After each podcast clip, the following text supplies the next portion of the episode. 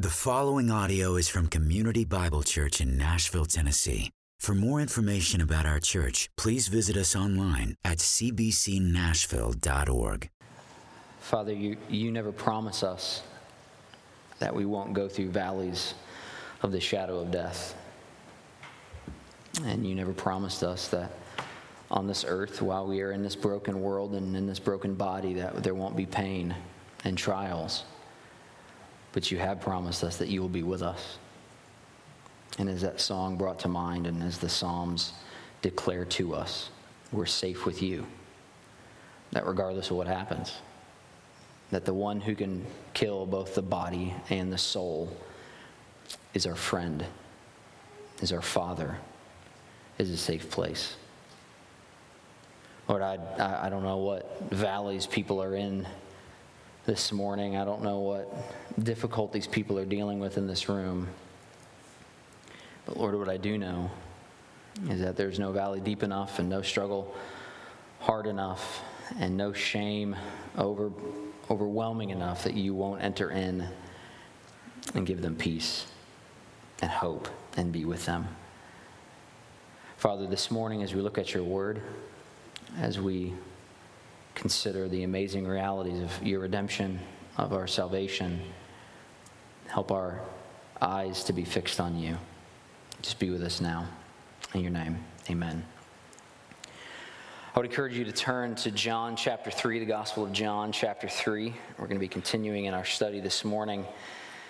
We left Jesus and Nicodemus in the middle of a conversation. We ended quite abruptly, and full disclosure, we're going to end abruptly this morning as well because we're not going to get all the way through. And in that conversation, we saw that Jesus informed us of the amazing realities of life in Him. We saw last week for the first time in the gospel, Jesus calls us to be born again as we looked at an odd call. And as Nicodemus pointed out, how is that possible? That's an impossible action for individuals because, well, first, naturally, physically, a person can't be born twice. And second, how is it that we can receive this? As we saw last week, the only way that we can be born again is by God's direct action through water and spirit. But we had to stop abruptly, and we stopped right before Nicodemus asks a very important question. He really only asks one question, or rather two questions, in this episode here. The first one was a what question? What are you talking about? How does how, what, what's going on here? What does that mean? It, the, the concept of being born again was so far out of his purview as it relates to his theology and outlook on things that he goes, well, What are you talking about? And the second question, that his last question, really the last thing he's going to say in the Gospels is a how question. How can these things be? How can we be born again? But even before we read it, I want to. Uh, offer up a better way to even look at this how question. He says, if you're looking in the ESV like me, how can these things be? But the better way to interpret it is really in what way are you able to become this? The part of this story, the man that we are meeting, is hears these amazing realities of the gospel being born again, and he is leaning into Jesus saying, I want that. How can I get that? Again, last week, the words born again came up. We've never seen these words before. This new life concept was offered. That's a strange concept. Water and spirit are, are said that they have to be poured out upon us in order for us to see and enter into the kingdom of heaven. He goes, How does that work? And the question that starts this section of the story is a how question. But I appreciate that Nicodemus asked this question because he was open enough, was willing to show his ignorance. So often in meetings and in, in, encounters, when one person is talking and we don't understand what they're saying or why they're saying it, we just sit there in silence, hoping, please don't ask me to interject or to say something that at all uh, sounds reasonable in this matter. I don't know what you're talking about. Here, Nicodemus, when he's hearing from Jesus, when he's hearing these concepts, he is willing to say, I don't know what you're talking about, but I want it. How am, in what way am I able to become this? Now, Jesus' response to this question, this how question, is going to carry us through the rest of the episode, all the way from verse 9 all the way down to 21. And it really can be broken up into two parts.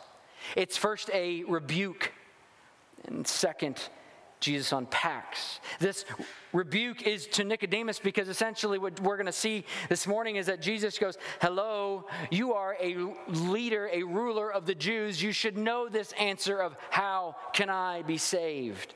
That's what we're going to see this morning. We're actually only going to look at verses 9 through 15. But then next week, we're going to see how Jesus unpacks the ramifications of the realities that we're going to see today of our life in Christ, how now that Christ has arrived, what that means for you and I. So, why is it a rebuke? Why can we title this, this section that we're going to be in 9 to, eh, 9 to 15 a rebuke? It's simply this Nicodemus, as a Pharisee, as a rabbi, as a reader and an exegete of Scripture, should have seen the gracious and merciful salvation of Jesus. The realities that Jesus is talking about should not have surprised him because what God had set out from the beginning of the world, from uh, in, in the Bible, Genesis 3:15, the first gospel, the gospel message that we have been hearing through all of Scripture has only continued. Jesus doesn't show up and then offer something new. Jesus shows up and fulfills what was happening in the Old Testament. So the first rebuke that we're going to see is how have you missed it? That being said, I want to read our section for us this morning and we'll get into more of the details. Nicodemus said to him, How can these things be? How am I able to receive this salvation? Jesus answered him, You are the teacher of Israel, and yet you do not understand these things? Truly, truly, I say to you, we speak of what we know and we bear witness to what we have seen, but you do not receive our testimony. If I have told you earthly things and you did not believe, how can you believe if I tell you heavenly things? No one has ascended into heaven except he who descended from heaven, the Son of Man. And as Moses lifted up the serpent in the wilderness, so must the Son of Man be lifted up. But whoever believes in him may have eternal life. As I said, I appreciate that Nicodemus had the guts to ask this question How are you able to be born again? But the first thing that I want to acknowledge is actually Jesus' tone here. You can almost see Jesus being exasperated by Nicodemus. He's like, Really, you? You have to ask me this question. You don't know the answer to this question. You can't a- answer the question, How can you be saved? You are a, a ruler, a leader of the Jews. People have been following you. This should be question number one How can I be saved? But the fact that Nicodemus has to ask it is, is the prime example of how far off him and the rest of the Pharisees had come in their pursuit of God. Just for a moment, I want to drill down on the gospel message that the Pharisees offered. Because I fear that we can too easily slip into the same gospel message in our offering of the gospel. For centuries, the Pharisees had drilled down into the many details of God. They studied the Torah, they kept the traditions, they had been the best possible Jews they could have been. They had taken up the mantle of following all the laws to the best of their ability, and their devout faithfulness in their minds thought they was going to earn them sight and access into the kingdom of heaven. Just think back to last week. That's what Jesus is talking about. You have to be born again in order to see the kingdom of heaven. You have to be born of water and spirit in order to enter into the kingdom of heaven. In their minds, entering into the kingdom of heaven equates salvation, and they thought salvation equaled faithfulness. But when Nicodemus was presented with these truths, that their devotion, that their faithfulness did not access, was not the access code for acceptance into heaven, he was left standing there dumbfounded well, then I don't know what to do. If that's not the answer, then I don't know where to turn because that's been the answer for all along. And look how Jesus responds to this. Verse 11 Truly, truly, I say to you, we speak of what we know and we bear witness to what we have seen, but you do not receive our testimony. Jesus here has this really interesting response because it's a plural response. We speak of what we know, and it's our testimony, but it's Him. So, who is He combining Himself with? It's the prophets. Again, think back to last week. When Nicodemus approached Jesus, he was willing to acknowledge that Jesus was a prophet. And he was willing to acknowledge that Jesus was a prophet because Jesus had, had been doing prophet like things. It, it, at the Passover in Jerusalem, he had done many signs and wonders. And Nicodemus appropriately was saying the only people who do many signs and wonders are those people sent from God, and the people sent from God are the prophets. Now, we also pointed out that it was also a, a, a pretty slanderous to call Jesus a, a, mere prophet because he wasn't a prophet, he was the prophet. He wasn't sent from God, he was God. But here, Jesus kind of takes up that mantle of being a prophet and goes, okay, I'll put myself into just the regular old prophet circle. We have been speaking of these things. We speak of what you do not know and bear witness to what we have seen. We have seen these things. I, this is the same message they had, and yet you did not see them. I think a great way to understand this is looking at 1 Peter 1, verses 10 and 11. It says this concerning this salvation, the same salvation that started and that was promised first in Genesis 3:15 and has continued all throughout concerning this salvation, the prophets who prophesied about the grace that was to be yours searched and inquired carefully. Inquiring what person or time the Spirit of Christ in them was indicating when he predicted the sufferings of Christ and the subsequent glories. What Jesus is saying is, we, the prophets of God, have consistently borne witness to your question how are we able to be born again?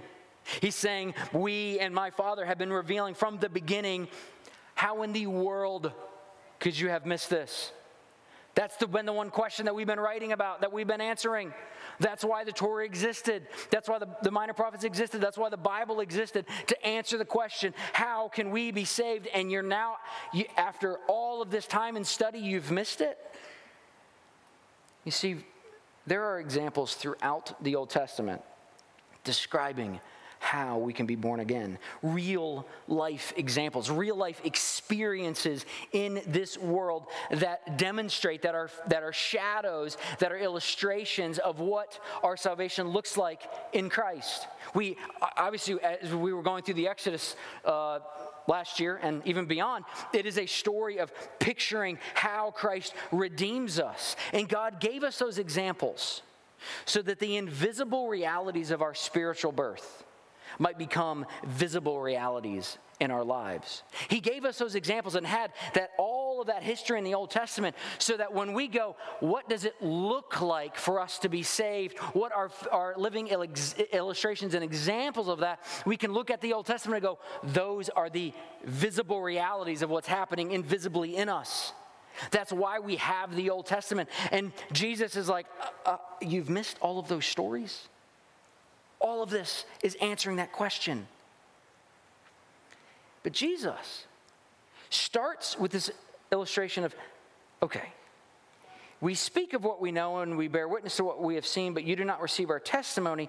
And if I told you earthly things and you did not believe, if we have proclaimed to you Old Testament realities from the prophets that came true and you did not believe, if you can look at things with, with your hands and hear, eh, and, and, and hear stories from your past and know that they took place in time and space and you don't believe those realities, how in the world are you going to believe when I start speaking about supernatural things? How are you going to believe when I start thinking about future things? How are you going to believe when I start thinking about things when you're like, that doesn't compute? If you don't believe that, how are you going to believe this? Jesus, in his ministry, is going to share amazing realities about our coming glory. He's going to share prophecies that are going to happen in the future. And if we don't believe in him at the beginning, if we don't believe that his physical actions were true and genuine, how in the world can we believe that what he prophesied to come is actually going to happen? That's really what Jesus is talking about. Nicodemus, if you've missed the stuff in the past, how in the world are you going to get the stuff that's in me? But this just goes to show that God knows that we need illustrations for us to latch on to so that we can trust in his faithfulness. This is just a personal point before going any further, but God is always instructing us to look back at his past faithfulness to give us confidence in the future. In the story of redemption in the, in the Old Testament, we are constantly seeing the nation of Israel as they're wandering around, both in the wilderness and coming out and going into Canaan. Jesus is constantly saying, build a pile of stones there and build a memorial there and build a well there and all of these signs that are scattered around and it's for this purpose so that when your kids see that random pile of stones over there and you go hey mom and dad why is that pile of stones there? You might be able to recount to them god's faithfulness. And if god was faithful in the past he will definitely be faithful in the future. You see, our assurance, is God is, our assurance in God is built upon the security He has proved by His past faithfulness. Amy and I have often said that the most beneficial part of our seminary experience was not the education. The education was important, and obviously having that piece of paper is, is necessary. But I think what we learned the most in that three and a half years of my training, going off to California and doing that, was not the education. It was our trust in the Lord. It was having those months and those weeks not knowing how we're going to pay the bills. Because we have two young kids in the house. I'm trying to work full time. I'm trying to go to school full time. The money's not matching up. It's Southern California, so it's a little expensive. How are we, how are we going to survive? And a check comes in the mail for the exact amount. It was walking through a time of sickness, not knowing how it's going to end, and then seeing at the end, God provided. It's going through a time when everything seems upside, upside down, and I just want to throw in the towel. We just want to throw in the towel. We just go, God, I'm over it. I'm at the end of my rope. I cannot do it any longer. And getting to the end of the hectic week, month, season, looking back to see God's hand of provision on us. It was walking through one valley of the shadow of death and seeing that God was with us so that the next valley, an even deeper valley, an even darker valley, when it came up, we could trust that He would be with us there also. This is why, if you were with us for our congregational meeting this morning, an, a, a element, I think the most important element, was looking back at the past year and the Lord's faithfulness. Why it's so important? Because we learn to trust in Him when we realize that He protected us in the past and He will protect us in the future. What Jesus is going to say to us in the Gospels and in his life are crazy this side of heaven. They defy all human logic and reason. They go against our natural bent. They seem foolish for us to believe in. And what steps in to assure us that these truths are trustworthy isn't a greater level of human reason, but it's a trust that He was faithful in the past and He'll be faithful to us in the future. Now, even before we jump down and we look at this Old Testament illustration that he gives in verse 14. I want to take a side trip. I want to go back to looking at the Pharisees, and I want to, I want to look at the, the, the, the question of how did Nicodemus and the Pharisees miss it by so far? And I want to zoom out on this for a moment because I think the same mistake that they made and that he made, we can make. And I don't want us to make it. Remember that I said that each of these personal conversations that Jesus had with all these different people that we're going to look at, Nicodemus is the first. We're going to look at the Samaritan woman in a couple of months. We're going to look at the blind man. We're going to look at the adulterous woman. Each of these episodes that Jesus has is really speaking to the heart of an individual and, and hits at a different level. Well, Nicodemus is for the churchgoer. It's for that person who has done everything right in their life. And maybe it's just me. I feel like that's totally for like us in Nashville and Bible Belt and good and moral people, people who have, who have tried to maintain all of the regulations. And so when somebody goes, Oh, are you a good person? Yes, of course, because I'm a good person. Well, I think this episode is for us as churchgoers. And we can all assume some things about Nicodemus. We can assume that he knew his Bible really well. We can assume that he knew the biblical traditions really well. I mean, he was a Pharisee, he was a ruler of the Jews, meaning that he was a self ascribed expert in the things of God.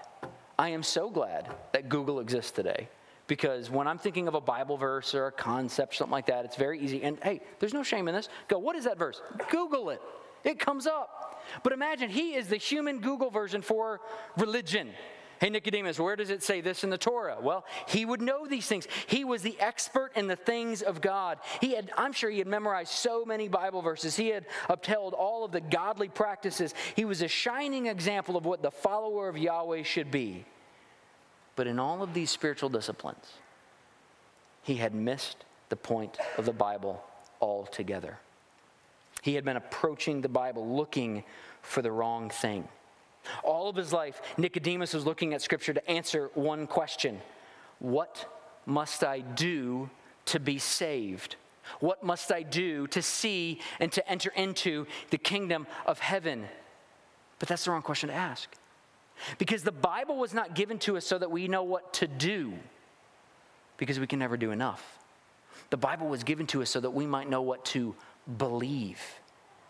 You see, the Bible was not given to us to make us better people, it was given to us so that we might believe in the better person. Because if you're applying scripture to your life to make yourself a better person so that God will accept you, that's a never ending pursuit that will never, you will never be satisfied in because you can never be good enough. But the Bible wasn't given to us to make us better people, it was given to us so that we might believe in the better person. And Nicodemus and the Pharisees are the prime example of what happens when you lose sight of that reality. We turn a story about belief into a story about work. Instead of looking for ways to trust, we look at things to do. And we turn into we turn our lives into Pharisees. I made this list. I'm going to preface it here. I want to somewhat offend you in, in Christ, in love. I want to offend you. I'm offended by this list. I sat down and I made a list of all the things that we tell ourselves that make ourselves good Christians. All the things that, culturally speaking, we carry with us that in order to be honored by God, in order to enter into heaven, in order to be that good Christian, that good religious person, this is what we must do. So if I offend you, kind of the point, I'm offended as well. The Pharisees were great people. They were pious and disciplined and moral and hardworking, and they were honest people. They would win all the contests at being the best Christians. They aced their Bible reading plans annually. They completed their prayer journals. They stood on street corners and they would call people to repentance every Saturday morning. They would tithe regularly. They never used credit cards or get vaccinated. They read 40 books a year. They went on mission trips. They boycotted all of the right companies that you need to boycott. They combated all the wrong opinions on social media constantly. They never swore, never drank, never chewed, and definitely didn't go with any girls who do and judging, they were the epitome of what we want our children to grow up to be. I think that's the hardest thing. As parents, they were the epitome of what we wanted our children to grow up to be. Judging them by the church's standards, they say they had won. But here's what they did they turned good things, that's a good list of things, they turned good things into damning things because they approached the good things and they judged the good things the wrong way. Jesus doesn't care about what you do. You know why? Because you can never do enough for your salvation. I mean, in Christ with the Holy Spirit in your life, yes, I'll, there's that caveat. But He's not looking at you to save yourself because you can't. Because even if you are the best person you know, judged by God, because He is the standard, we are dirty, rotten sinners. Full stop. What He cares about is what you believe in. So they turn the purpose of the Bible into a handbook of what we must do instead of a story about what we must believe. So here's my question for you this morning. When you approach Scripture, are you approaching it in the right way? Are you reading it to try to figure out what you must do so that you can be honoring to God or so that God could be pleased with you? Or are you reading it so that you know what to believe and who you should believe in. Because it's very easy to turn into modern day Pharisees.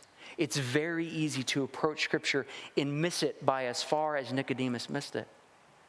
To sit back and ask the question, how can I be saved? Because I've been doing all the stuff. I mean, Nicodemus is a little bit of a precursor to the rich young ruler.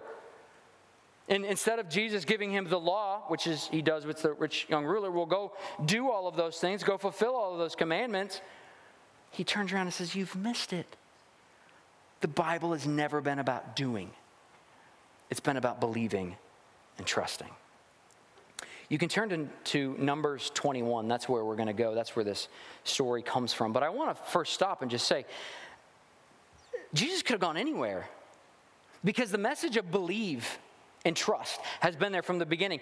Adam and Eve, the first gospel, Genesis 3:15, proto-evangelion. What is it? Trust me that I'm going to send somebody who's going to crush the head of Satan. That's the first gospel message. Believe. Noah, trust me that I'm going to protect you. Abraham, trust me that I'm going to make you the father of many nations. Joseph, trust me that I'm in charge of your life. Moses, trust me that I will rescue the nation of Israel from Egypt. Joshua, trust me that I will be your commander. You have to follow me. David, trust me that your throne will be forever. Isaiah, trust me. Ezekiel, trust me. Jonah, trust me. I think you get the picture. All been about trust. Well, here's a picture that is the perfect picture of Jesus and the answer to this question how might we be saved? And it's in Numbers 21. I want to fill in the context just before we jump into it. The people had been journeying in the wilderness for 40 years. Think back, they were saved from Egypt from 10 plagues. God came in and miraculously saved them, not by the works of their hands. They were stuck in slavery, they were dead in sin. They couldn't do anything about it. Total picture of the gospel. God saved them, brought them out, uh, brought them out of Egypt through the Red Sea into the wilderness, and they've been wandering around. Why have they been wandering around? Because the first time they came close to Canaan, they sent in 12 spies. The people that saw God do amazing things in Egypt split, red, split the Red Sea, bring water from a rock, food down from heaven, saw the, the, the, mountain at Sinai quake, went close to Canaan, and they walked into Canaan, and what they saw in Canaan was it's a beautiful place. It's got grapes the size of cars. I mean, not really cars. Two people had to carry back these bushel of grapes, but it's also got some giants. I don't think we're going to make it. They went to Canaan after seeing all of God's faithfulness, and they were like, nope, he's not big enough to handle that which is ridiculous. And so, what did they say? What did God say? Okay, because you did not trust in me, you are going to wander the wilderness for 40 years for this one specific point. Because none of you who came out of Egypt are going to go into the land of Canaan. You are all going to die. And so it has been, they've been in a 40 year holding pattern as one generation dies off and another generation is raised up. And then they came close again to the land of Canaan. They're just about to enter into it. From a chronology standpoint, they are months away from crossing the Jordan River. This is a brand new people, if you will. It's Moses and Joshua are the only people alive that saw the things in Egypt. They had heard the stories, but they're the only people alive that saw the things in Egypt. And this is the people that, because they were born in the wilderness, all they've known all their life is the wandering. But we're going to see even though they weren't in Egypt, they definitely have the same sins as those people in Egypt. Here's a story. It's going to be uh, 21 4 through 9. From Mount Hor, they set out by the way to the Red Sea to go around the land of Edom. And the people became impatient on the way, and the people spoke against God and against Moses. Why have you brought us out of Egypt to die in the wilderness? There is no food and no water, and we loathe this worthless food. Then the Lord sent fiery serpents among the people and they bit the people so that so that many people of Israel died. And the people came to Moses and said, "We have sinned, for we have spoken against the Lord and against you. Pray to the Lord that he take away the serpents from us." So Moses prayed for the people. And the Lord said to Moses, Make a fiery serpent and set it on a pole that everyone who is bitten may see it and live. So Moses made a bronze serpent and set it on a pole, and if a serpent bit anyone, he would look at the bronze serpent and live. This story is a picture of horror and glory. And there are a lot of great details in it, and we're not going to get into all of them, but I want to highlight some things. First, the people did not learn their lesson. They have been saying this same thing. It was better for us back in Egypt days after crossing the Red Sea. I mean, it was, they just cannot get in their head that they were in slavery in Egypt. And a big, a big part of this, I pointed out, this is a new nation. None of these individuals had been in Egypt. They hadn't gone through the terror of the slavery, but what they remembered, or rather, they remembered more of Egypt's glories than of God's faithfulness. They got to see God's faithfulness every single morning. But what they remembered was the glories of Egypt where they were in slavery. The other thing I want to point out these people are acting like hangry teenagers. Some of you laughed at the reading of it because I think you got it. Listen to what they say We have no food or no water, there's nothing in the fridge to eat. Oh, well, there's nothing that I like in the fridge to eat because the food and the water, well, we loathe this worthless food. We have no food, but there's food. It's like, okay, kid, go eat what's in the fridge. Yeah, go make yourself a sandwich. What is this food? They can't say they have no food because from the moment that the manna started falling from heaven, every single morning they woke up to the Lord's new mercies laying on the ground is all they had to go do is collect it. And if they worried, is this manna to dry up? It's not. So when they say we loathe this worthless food, what they're saying is we loathe the Lord's faithfulness in our life. We loathe his grace in our life. We would rather be in slavery than to eat this food. But that food itself was a daily reminder that God's blessings are new every morning. Third thing the Lord disciplines those whom he loves, and he disciplines Israel. And he's been disciplining Israel. And he brings hard things into their life so that they might come be led back to the point of realizing we need to trust in the Lord. In this story, it's a very uh, you know, simple jump. The fiery serpents came among the people and they bit them, and the people died, and many people died. And then he said the people came to Moses. That, I'm sure, is the Cliff Note version of this. Because if we know anything about humans, and they were just real like humans, we are going to try every other remedy before we go to God, right? So I'm sure they were having concoctions of like, how can we protect ourselves from these snakes? And how can we try other remedies for these snakes? And how can we um, rid these snakes? How can we kill these snakes? How can we get out of this without going to God? And then they finally went to God. And why did they go to God? Because I'm sure they went, okay, we're dying here if you don't do something. Lord, please act. There's no way that we can get rid of these serpents. And the Lord provides salvation. And it's very simple salvation. Look at the serpent that was lifted up. I'm going to dig down into this analogy a little more because it's remarkable. This is the best symbol that Jesus could have pointed to to describe himself. First thing, serpent. I mean, we can't miss the fact that the serpent is symbolic of sin. The serpent brought sin into this world by deceiving Eve. So this, so the sin is in, is just filling the camp and has affected everyone, and you can't get out of it. You can't get around it. When you are bitten by the sin bug, you die. Right? That's why we're always asking, what can we do to be saved? And all of us were bitten by the sin bug. And so the same creature that came to Eve in the garden is now inflicting Israel by every single fiery bite. And with this fiery bite, I mean, just think venomous snake. So these snakes are there and they, they go to the Lord and go, How, how, how can we be saved? And he, he says, Well, lift it up. I mean, obviously, it thinks about Christ lifting us up, even as it says back in John 3. So, what about this serpent? Why was this serpent lifted up? Well, first, it wasn't an actual serpent that was lifted up. You might think that what Moses was commanded to do was go kill one of these serpents, the live ones, the actual snakes, and lift that up on a pole.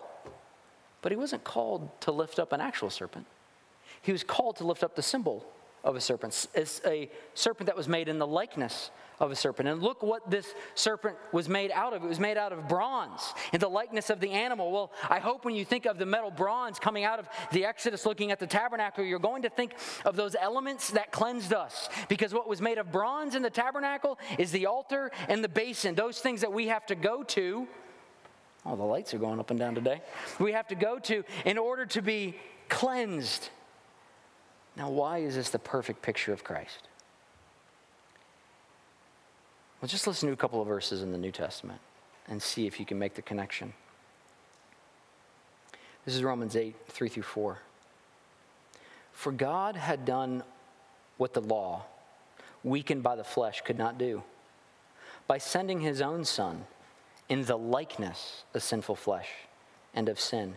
He condemned sin in the flesh in order that the righteous requirement of the law might be fulfilled in us, who walk not according to the flesh, but according to the Spirit. 2 Corinthians 5:21 For our sake he made him to be sin who knew no sin so that in him we might become the righteousness of God.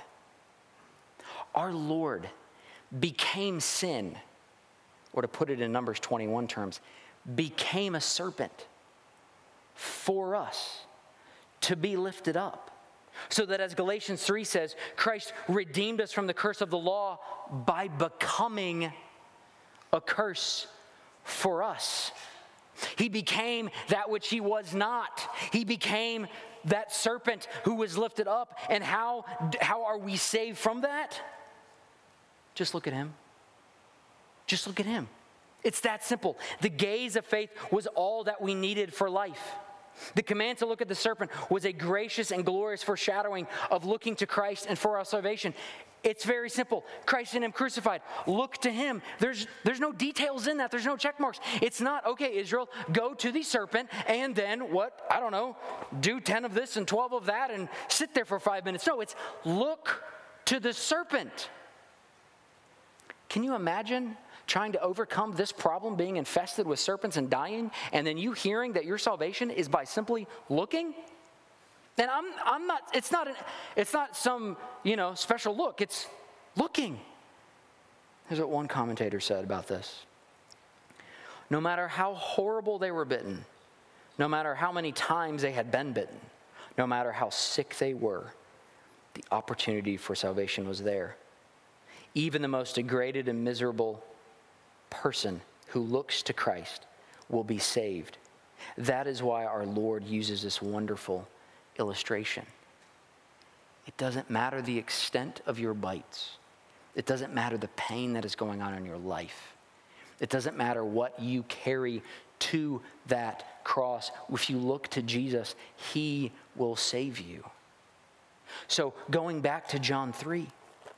The question that started this morning how can these things be? How are we able to be saved? Look to Christ. It's that simple. Trust in Him. Trust that what is required of you is accomplished in Him.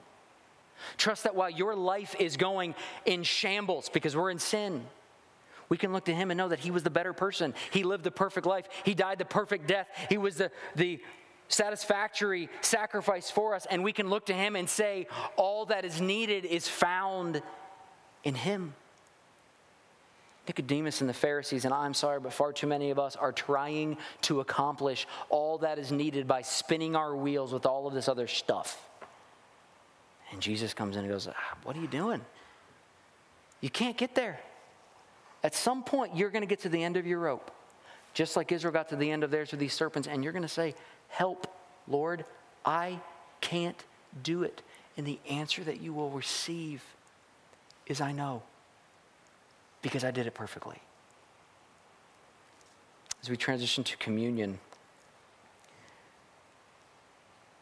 it is an opportunity for us once again to look to the finished work of Christ and to be reminded that that's where our salvation comes from.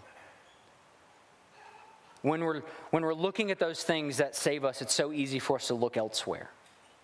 When we're looking for those things that redeem us, that give us honor, that take our shame away, it's so easy for us to count other things. But the only thing that truly matters is Christ. You could sit here this morning and say, I am good with God, not because of what you did this week, not because of the thing you did three years ago, not because of the thing that you haven't done, but because of what Christ did by living a perfect life and dying the necessary death and offering to us his salvation. If you haven't accepted Christ, this is a great morning to do that. If you're looking at everything else in your life trying to satisfy yourself and justify yourself and save yourself, this is a great morning to lay all of that down and look to Christ. If you're here with us this morning and you have placed your faith in Christ, if you are looking at him, we invite you to take communion with us. But, but if you're not, first, I'm so thankful you're here. But I would ask that you just let the, the cup and the plate pass you by because we don't want them to confuse you. We don't take these elements to save us, we take these elements so that we can be reminded of the salvation that we have in Him. Let's pray and we can take these together. Father, thank you for your word and for your church and for your gospel. Lord, if there are if there are situations in people's lives this morning that they just need to be broken of, Lord, I pray that you would break them. Father, if if, if if there's any individual in this room or listening that is going through one of those valley, the shadow of death moments, or their life is being inflected by serpents, and you are just trying to break them of their sin, Lord, help them see that you are a safe place. That all of us who are weary and heavy laden can come to you. And you don't give us more work, but you give us rest. Father, thank you that we can glory in that gospel message. In your name, amen.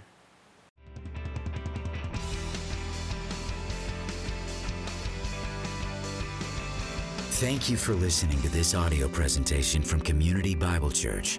For more information, please visit us at 6005 Edmondson Pike in Nashville, Tennessee, or online at cbcnashville.org.